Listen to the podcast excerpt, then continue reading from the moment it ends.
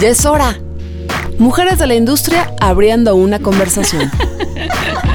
Igualdad y representación de la mirada femenina. No estás sola. Estamos juntas. Ya es hora.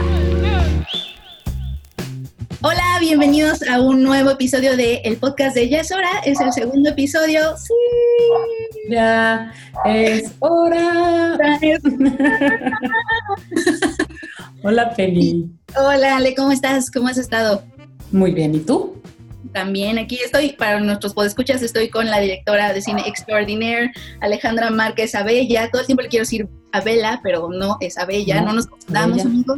Directora de Semana Santa, Las Niñas Bien, nominada al Ariel, bueno, o sea, toda, toda una maravilla. Y yo soy Peña Oliva, periodista humilde, Amiga, este, Sorora. Sorora. ahí, ahí chambeo. Muy bien, muy bien. Oye, Benny, ¿cómo te sentiste con el, con el episodio pasado? Quiero comentar que me, que me causó muchos trastornos mi voz y algunas maneras, en, algunos momentos en, los que dije ciertas cosas que fue como ¡ah! máquina del tiempo. Ya sé. Pero bueno. Ya sé, es, es horrible. Uno es el, su peor crítico, eso sí. Eh, a mí la cámara sí me intimida un poquito. Ahora que todo tiene que ser en video, me intimido. Siento que no debí de haber nacido en esta época. Siento que debí de haber nacido en la época en donde podía escribir sin que nadie supiera quién era yo, ¿sabes? O sea, yo podía pasar y nadie sabe quién es. Y hasta puedes firmar con un seudónimo. Pero bueno, esa soy yo. Y tú, que siempre estás atrás de la cámara, me imagino que ha de ser difícil también. Muy difícil, pero te, decía fuera de nuestra grabación de Zoom que un amigo me dijo que la, el mejor, la clave es eh, cosificar al fotógrafo. y así, palabra clave que va a ser utilizada hoy muchas veces. Eh, pero ya, así es fácil, como que ya no te importa, no te importa el portador de la mirada. Exacto, no manches, estás introduciendo nuestro tema de magnífica, natural, real, smooth. y ese es el tema de hoy. Esto, me, emocionó mucho el primer episodio porque creo que sí, em, sí hubo como respuesta. Pensamos que, o sea, a veces pensamos que eh, tenemos este como, como que estamos en nuestra burbuja y nada más nos hablamos entre nosotras, pero creo que sí hay interés out there de hablar de estos temas y está, está bastante padre. O sea, la verdad me emocionó mucho. Y creo que el tema de hoy, creo que es la base de todo, porque es justamente lo que nos ha hecho a nosotras, bueno, no sé cómo lo has vivido tú, Ale, pero a mí me ha cambiado hasta cosas que no pensé que me iba a cambiar, o sea, cosas de la vida cotidiana como como cosas familiares incluso, o sea, de pronto de pronto el otro día mi mamá me dijo, "Ay, no, es que estábamos viendo la máscara. Es que no sé por qué esto. Voy a empezar esta, plática con la máscara. La pasaron un domingo y hay un momento hermoso de, una mujer hermosa, Cameron Díaz, en su, en su primer papel que le lanzaría al estrellato, en donde está Jim Carrey en el banco, ya sabes, y llega ella al banco. No sé si te acuerdas de esa escena. Llega ella con un vestidazo, una pierna más larga que de aquí a Canadá, este, y hay un momento en donde se detiene totalmente la película y la vemos a ella como de pies a cabeza, o sea, la, cámara hace un paneo así exquisito de, abajo hacia arriba y la ves en toda su hermosura, sus curvas, etcétera. Me acuerdo que le dije a mi mamá, oye, no mamá, es que sabes que eso es el male gaze, ¿sabes? Pobre jefa. mi mamá, bueno, mi mamá odia mis feminismos, o sea, como que con ella como que practico todos estos discursos de, no, sabes que mamá, es que el otro día leí que esto estaba pasando y esta película que estás viendo, si te fijas aquí, ¿no? Hasta la, la, mujer, ¿no? Y está haciendo como espectáculo, mamá. Y mi mamá nada más se me queda viendo como, mm, ya me dejas disfrutar a mi cine claro. Sí, la cuestionas desde un lado que quizás no le parece importante, ¿no? Y tiene razón, quizás a su generación no le tocó cuestionarse las cosas tanto como a la nuestra y no sé, ¿no? Yo creo que está bueno que nos estemos cuestionando. Está bueno. creo que hoy vamos a hacer un ejercicio un poco, sentí como que vamos a hacer el rincón del vago de, del texto de Laura Molby. Eh, pensé que la gente que producía el rincón del vago.com eran los nerds más nerds del universo. O sea, como porque hacer un negocio de veras de analizar a profundidad textos y material académico. Para que la gente haga trampa y saque buenas calificaciones, es, me parece brutal.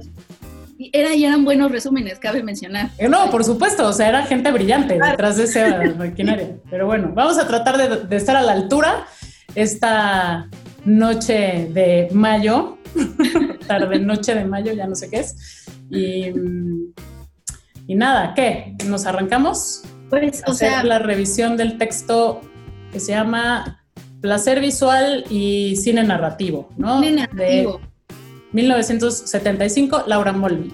Laura Mulvey, es que ella, ella es una eh, crítica británica, también hizo películas que siento que debimos, debí de haber leído antes, ¿no? Eh, la descubrí como muy tarde, la, la acabo de descubrir hace poco. Sí, súper, me pasó lo mismo. Yo la descubrí después de hacer películas, lo cual me parece un error garrafal, pero bueno. Y está ahí desde, desde los setentas. Y, y, ella fue precisamente quien acuñó el término mirada masculina, male gaze, en este ensayo del que, del que habla, ¿sabes? Y lo que a mí me gustó mucho, alguna vez leí también una entrevista con ella, y el hecho de que ella creció viendo estas películas de Hollywood, como nosotros, como tú, como yo, como todos que crecemos viendo, o sea, nuestra puerta al cine es el cine mainstream, realmente, ¿no? O sea, como que, o sea, claro. digo, en general, ¿no? Habrá quien, quien creció sí. viendo, no sé, el hombre elefante. Godard, Godard toda la vida. No, pero la verdad es que sí, nuestra puerta hacia el lenguaje y hacia la educación visual es el cine hollywoodense sin duda, ¿no? Total. Sea, y además eso ha permeado a la publicidad y a todas las formas ahora este, infinitas y variopintas que hay de imagen, ¿no? De, de, de contenido Ajá. audiovisual, pues. Exacto. Y, y, de ahí viene que cuando pensamos en película o en una cierta narrativa, pues pensamos en términos pues del cine de Hollywood, del mainstream. Y me gusta que ella era amante de este cine, o sea, ella escribió este ensayo y se podría pensar que, ah, oh, cancelación al cancelen a, cine. Cancelen a Hitchcock. Está, no está diciendo, Hitchcock es un genio, pero pues esto, esto está pasando ahí, esto está operando ahí adentro. Exactamente, deberíamos hacer un dibujito de, de este personaje que siempre habla de cancelación, así que salga cada vez que hablamos de él, así en el video, sí. como, cancelación. Sí, no, se trata de hablar de los temas, cancelación sería no hablar de nada, señores. Exacto, no hablemos de nada. Y me gustó esta parte, ¿no? Que ella cuenta en esta entrevista de que ella, ella creció amando este cine, ¿no? Y en los años 70 empezaron a pasar, pues eh, hubo ciertas transformaciones en la industria de Hollywood, etcétera, económicas, tecnológicas, que, y empezó a surgir otro cine. Y, y, empezó a surgir, y ella era parte ya de un grupo de, teóricas feministas, etcétera. Y empezó a como que hubo, hubo, un momento en el que ya se empezó a reconocer como espectadora, ¿no? Como ya, ya hubo como esta separación que, que yo no me acuerdo ni siquiera cuándo la tuve, ¿no? En cuanto ya lo que estás viendo ya no es tanto ilusionismo, sino ya te reconoces que a ti viendo algo, no es que ni sé cómo, cómo describirlo, ella lo describe mucho mejor. En ese ella lo describe, sí. Ah. Como que tú ya, ya, ya hay una autonomía ante lo que estás viendo, no sé cómo describirlo bien, pero ya no estás como totalmente inmerso así de sí, estoy viendo la realidad y el mundo de fantasía, y, ¿sabes? Y, y bueno, obviamente eh, empezó a ser como eh, la invitaron a hacer un ensayo, según entiendo, y escribió Visual Pleasure in a Narrative Cinema, que básicamente lo que, lo que dice es las mujeres. El cine mainstream eh, está totalmente centrado en la mirada masculina y está hecho para el placer masculino, básicamente. Uh -huh. No lo, obviamente usa, creo que lo que está padrísimo es que usa como todos estos elementos que o sea, usa elementos freudianos como del inconsciente y los pasa a este, pues a Como este... que les da una lectura cinematográfica, ¿no? O sea, o desde ahí analiza la forma cinematográfica.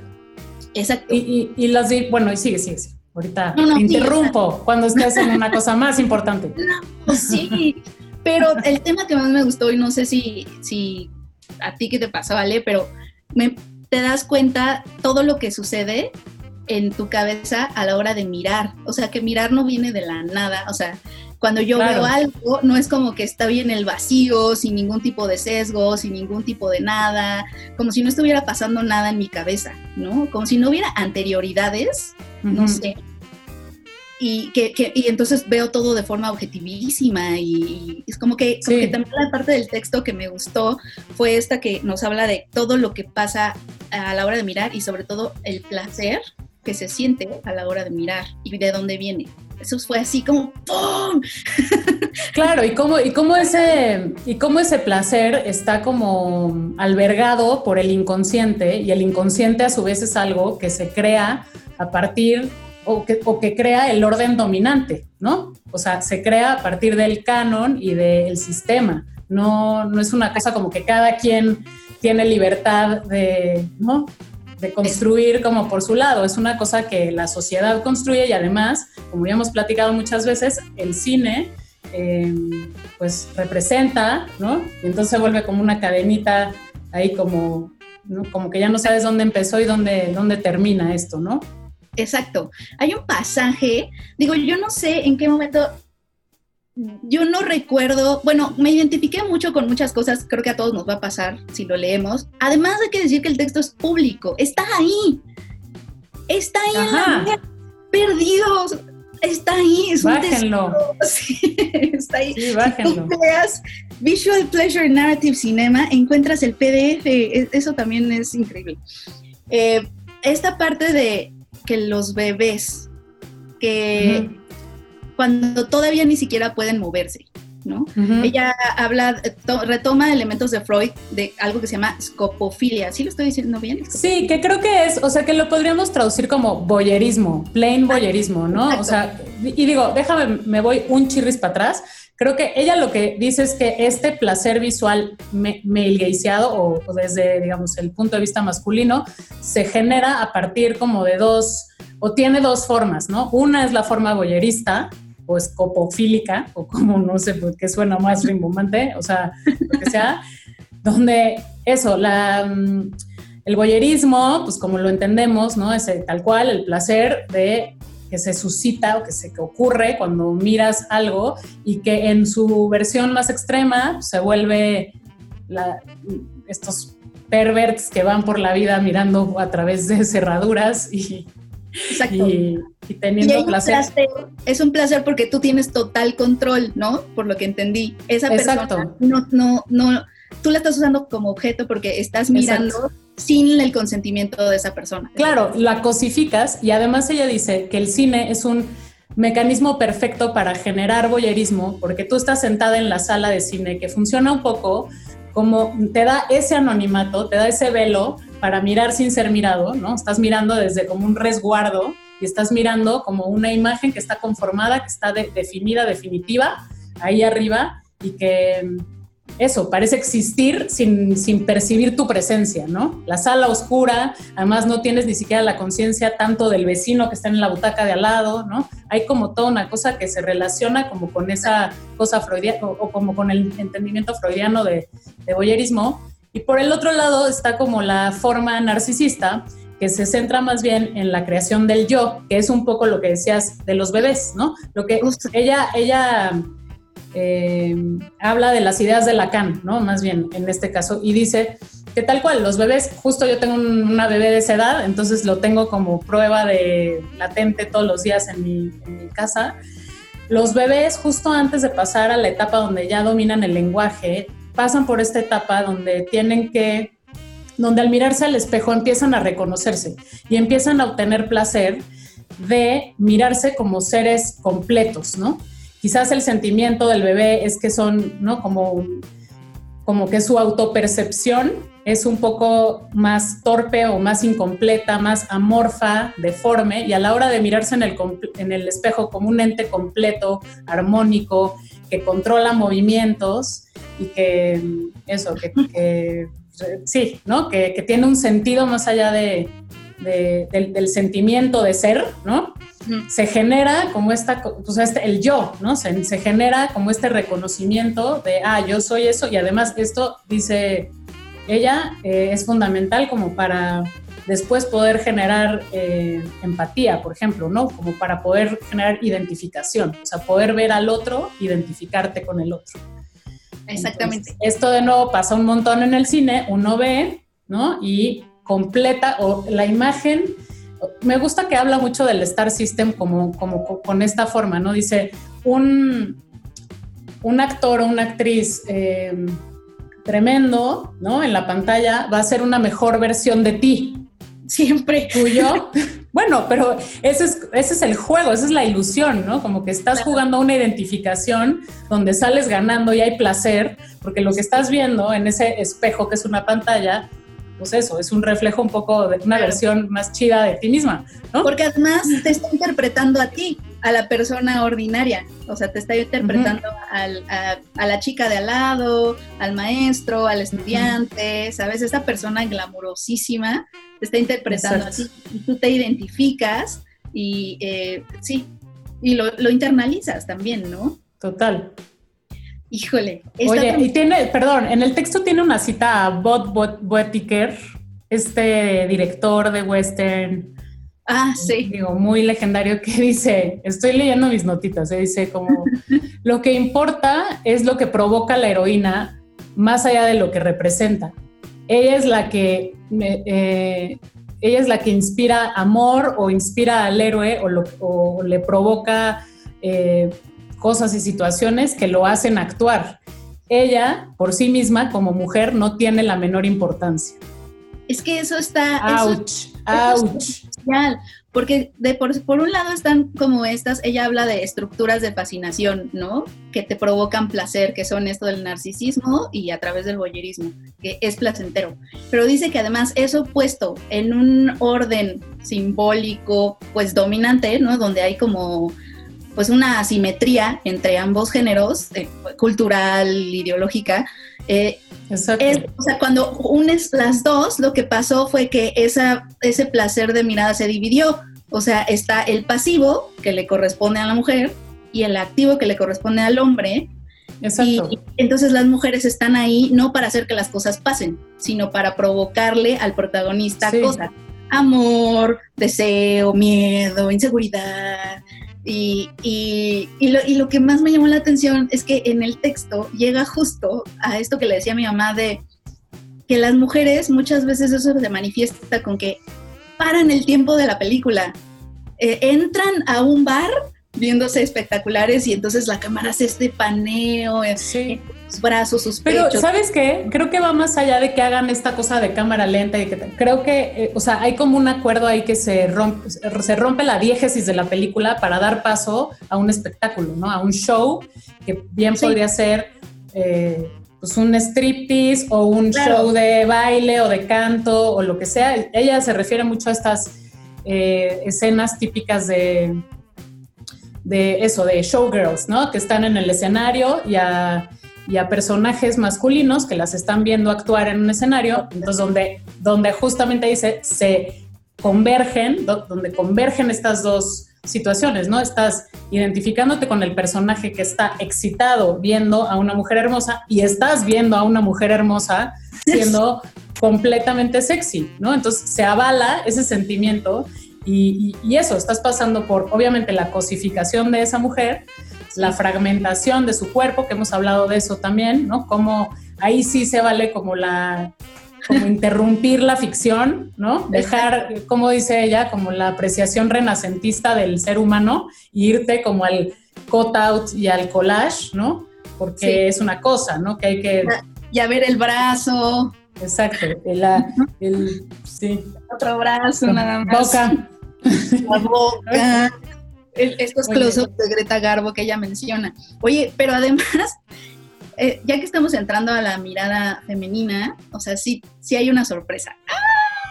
Hay una sorpresa. Hay una sorpresa. El podcast nos declaramos fans, o sea, como, como las primeras. Yo, yo creo que nos podemos adjudicar a ser en, las fundadoras del club de fans, ¿no? sí, totalmente. Eso. Siento que sí podemos tomar ese crédito. Totalmente. Sí fuimos, o sea, no fue broma, sí fuimos y la estoqueamos un poquito. y la trajimos. Con ustedes, la única, la inigualable, Márgara. Márgara. Márgara. Millán. Márgara Millán está por sumarse a esta llamada. Espero, Márgara, ven, por favor. ven a contestar nuestras preguntas. Aquí está, la estoy admitiendo a la llamada. Hola, Márgara profesora de la Facultad de Ciencias Políticas de la UNAM, socióloga y antropóloga social. ¡Uh! ¡Qué emoción! ¡Qué emoción verte! ¡Qué bonito! Muchas gracias por estar aquí.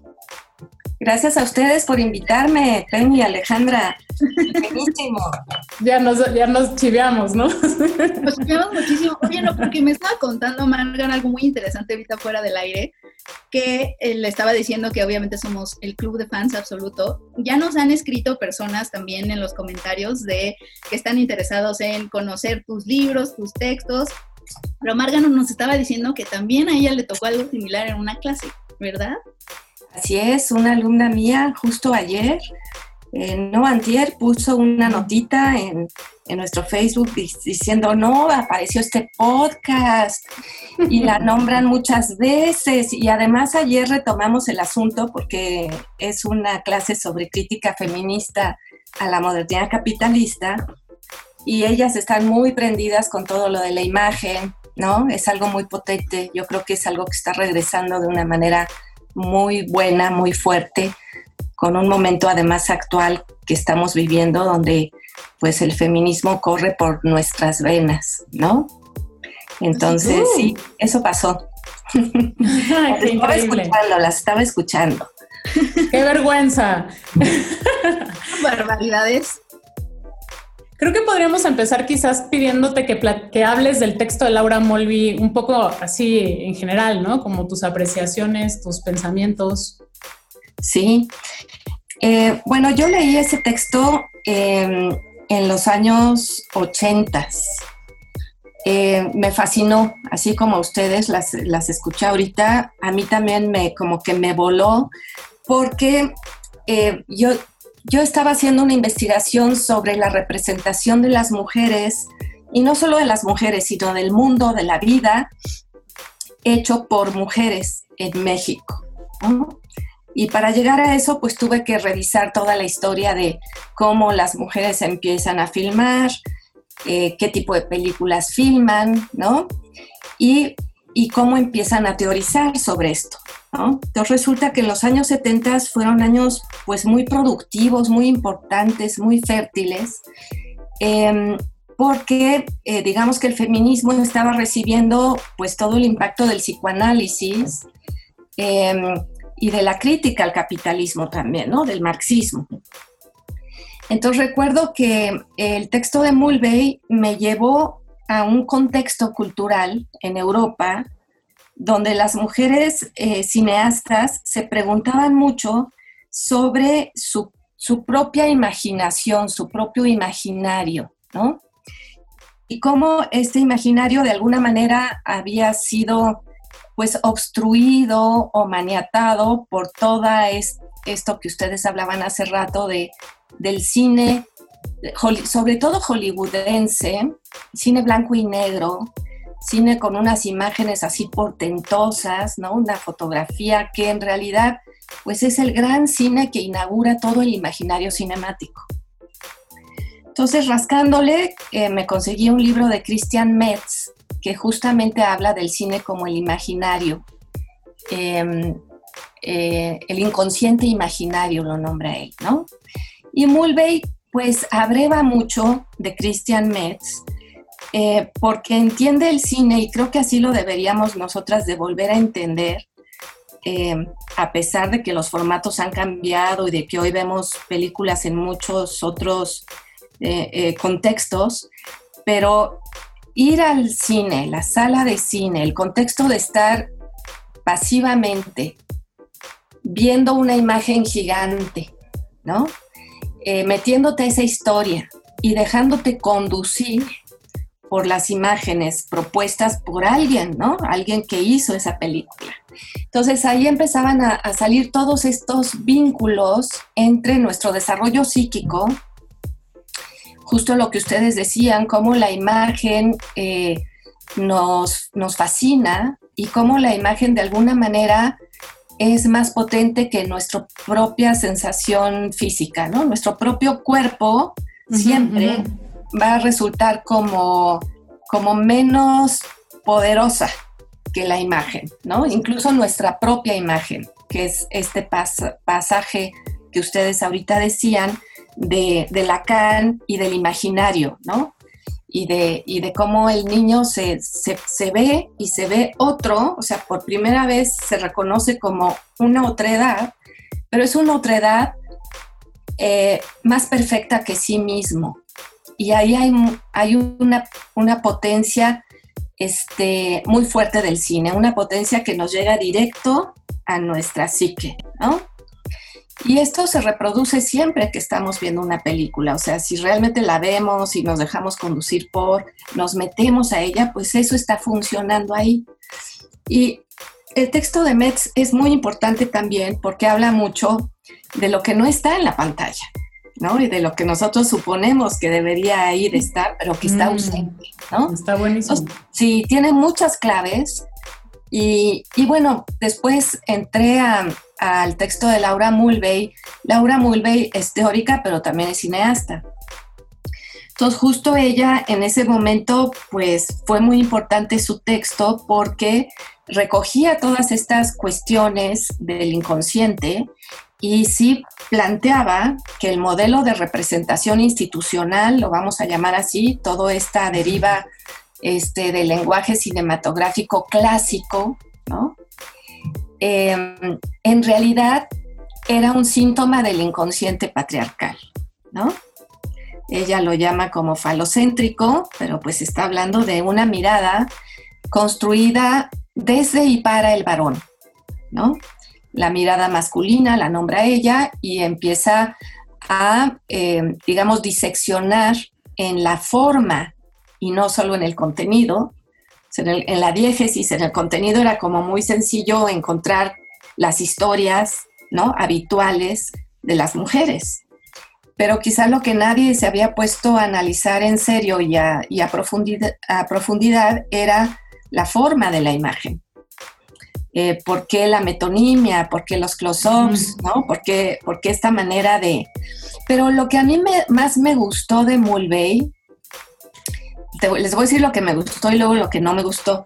Lo que me gustó mucho fue cómo ella eh, descubre que es algo que está en, en el psicoanálisis y que pienso yo que tiene mucho que ver con el patriarcado como sistema que se actualiza, ¿no? Mm. Eh, lo que encuentra es que, digamos que el, falocentrismo necesita de la mujer para existir, ¿sí? O sea, la mujer ahí, aún, siendo objetivada, ¿no? Es absolutamente necesaria para darle sentido al mundo desde el punto de vista de la visión masculina, ¿no? y eso es muy poderoso porque al mismo tiempo que esto conlleva el placer, ¿no? El placer de la mirada masculina, también conlleva el miedo y el peligro que siente el varón y la mirada masculina frente a eso que es la mujer. Y cómo entonces la tiene que construir como un misterio o como un ícono o cómo en la narrativa la tiene que perdonar o castigar, o sea, cómo tiene que recuperar el poder frente a algo que finalmente es disruptivo, frente a algo que finalmente es otro, otra, ¿no? Y esto es lo, que a mí me parecía muy poderoso. Eh, Mulvey no lo desarrolla mucho esta parte porque se va por, y ahora les voy a decir lo que no me gustaba tanto del texto y de lo que pasó después del texto, se, se va mucho sobre la idea, ella misma lo propone, de hacer un contracine. ¿No? O sea, su propuesta es si esto está sucediendo en el cine y en el lenguaje cinematográfico, pues entonces hay que hacer radicalmente otra cosa, pero como en oposición, ¿me explico? o sea, no, hay que, no hay que narrar historias, ¿no? Porque toda la narrativa es problemática, no hay que eh, fotografiar al cuerpo de la mujer de tal o tal manera, ¿no?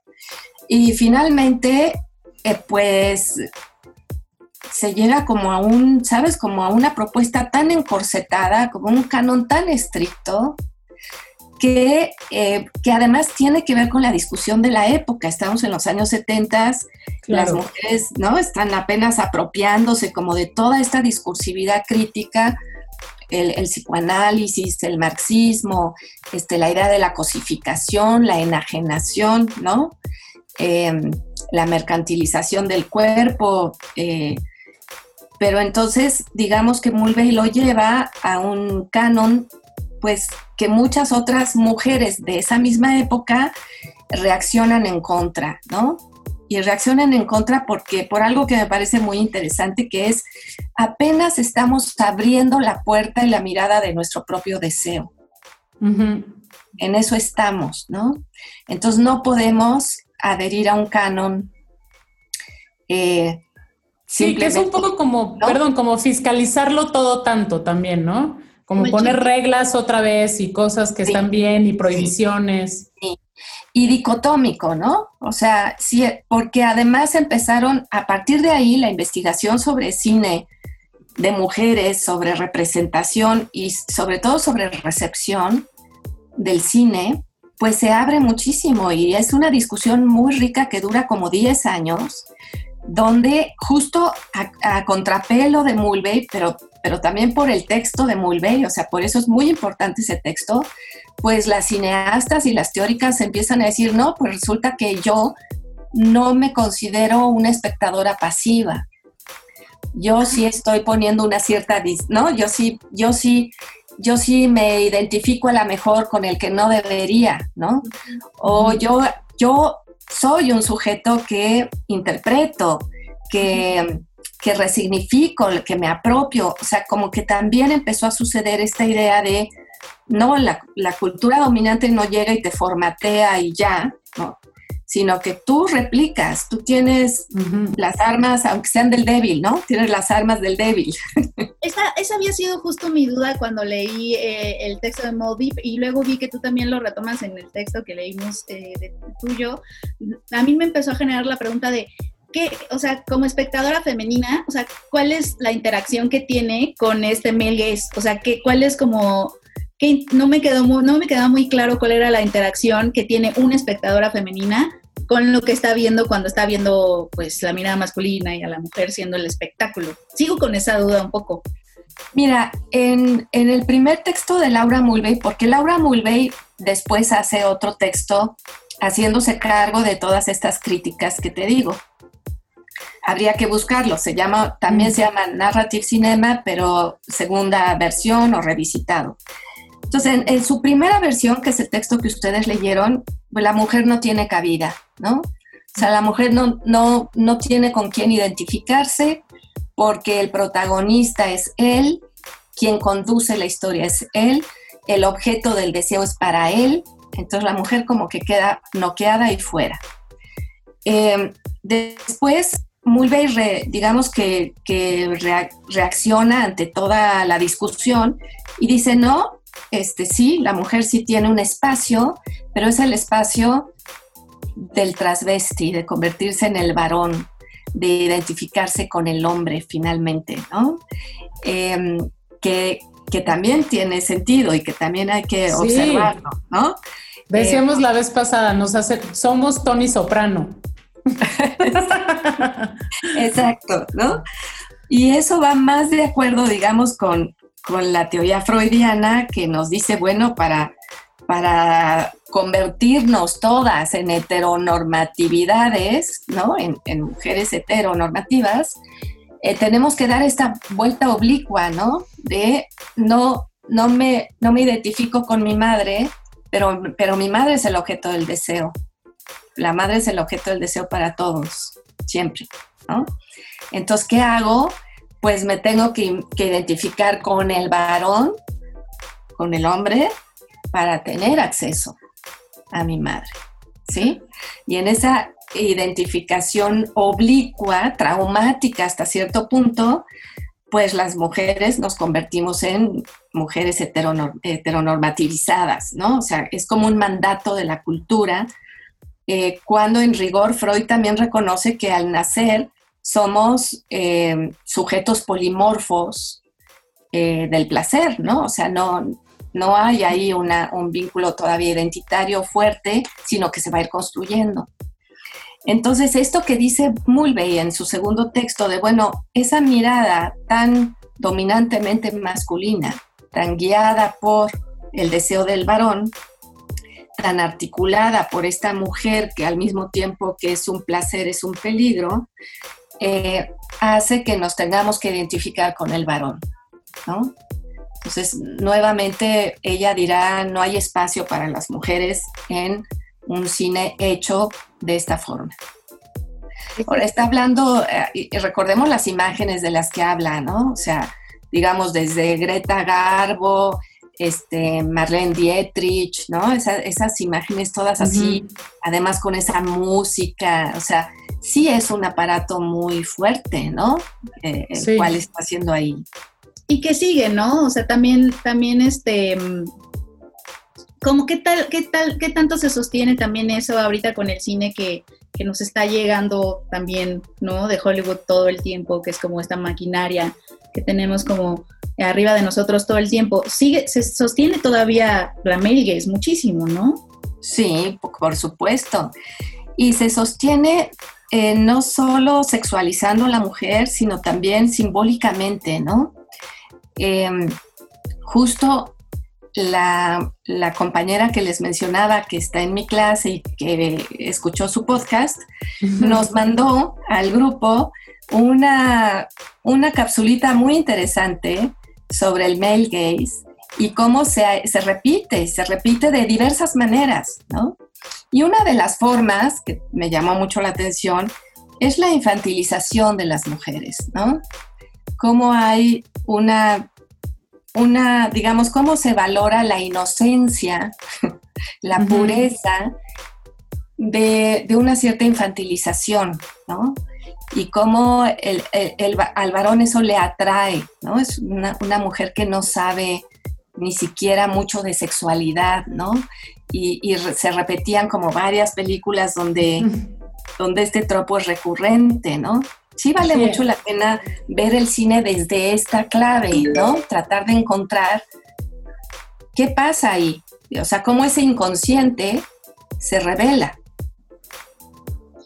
Híjole, está buenísimo esto. Oye, no, perdón, te vas, vas, vas, ya, ¿ves? Ahí estaba no, no, creo que íbamos a decir lo mismo, Ale. Obviamente estamos, se nos está acabando el tiempo, lástimamente, pero está, o sea, creo que, creo que, creo que deberíamos continuar esta, esta plática eh, en una parte Totalmente. Esta conversación tiene que seguir, pero yo quería nada más eh, rapidísimo traer a colación una de las conclusiones de, de Molby al final de su texto, porque me parece muy interesante y creo que se vincula un poco con lo que hablábamos en el, podcast, en el episodio anterior.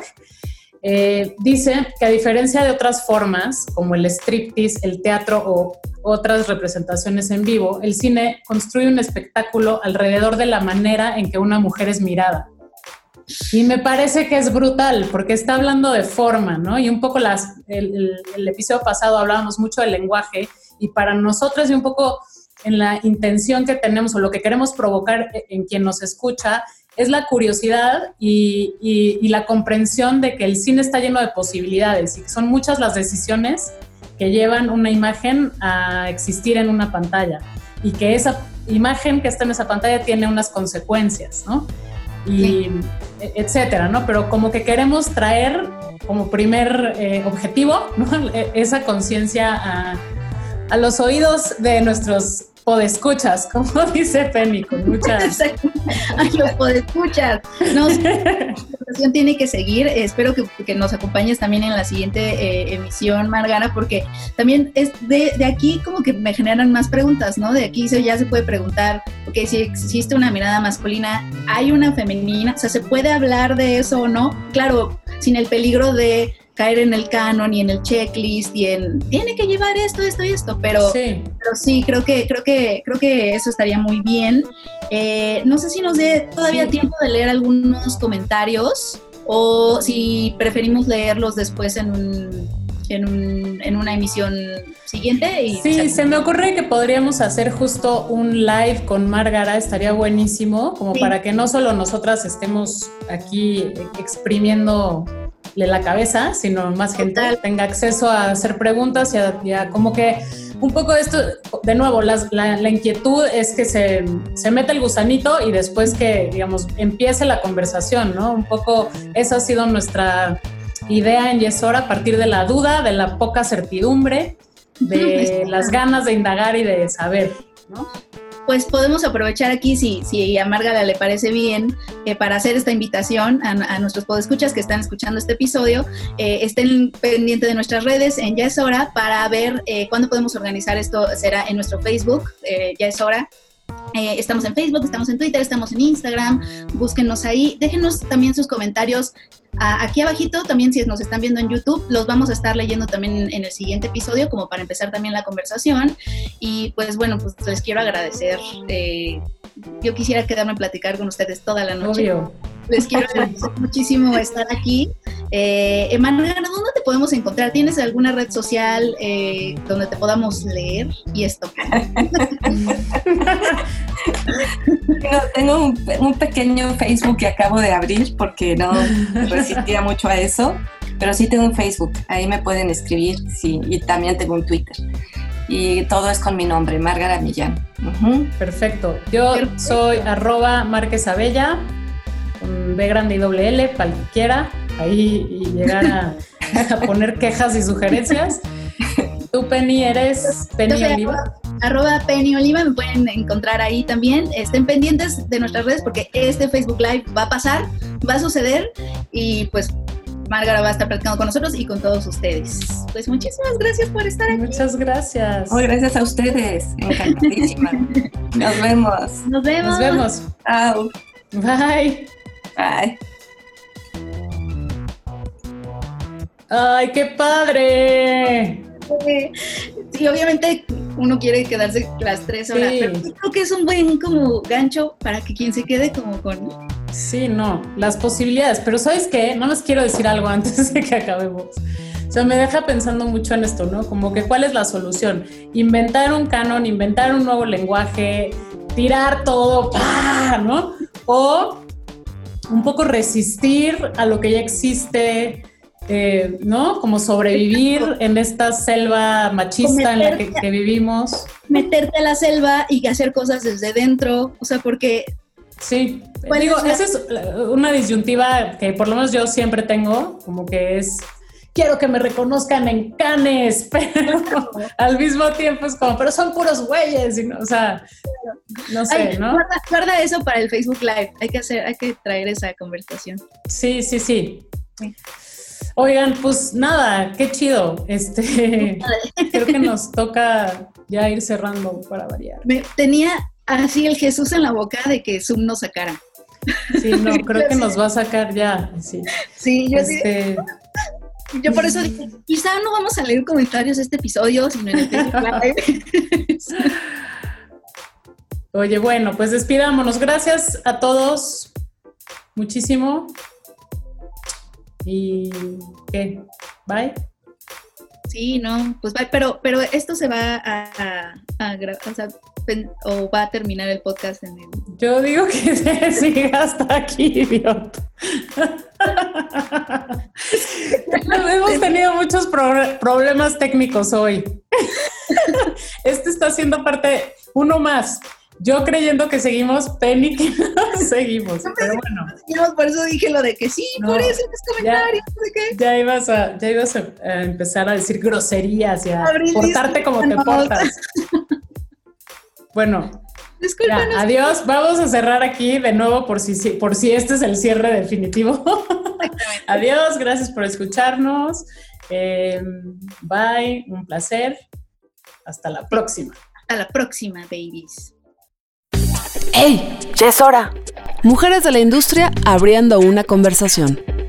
Visita nuestra página web www.yaeshoramx.org y nuestras redes sociales. Ya es hora MX en Twitter, Facebook e Instagram. Ya es hora.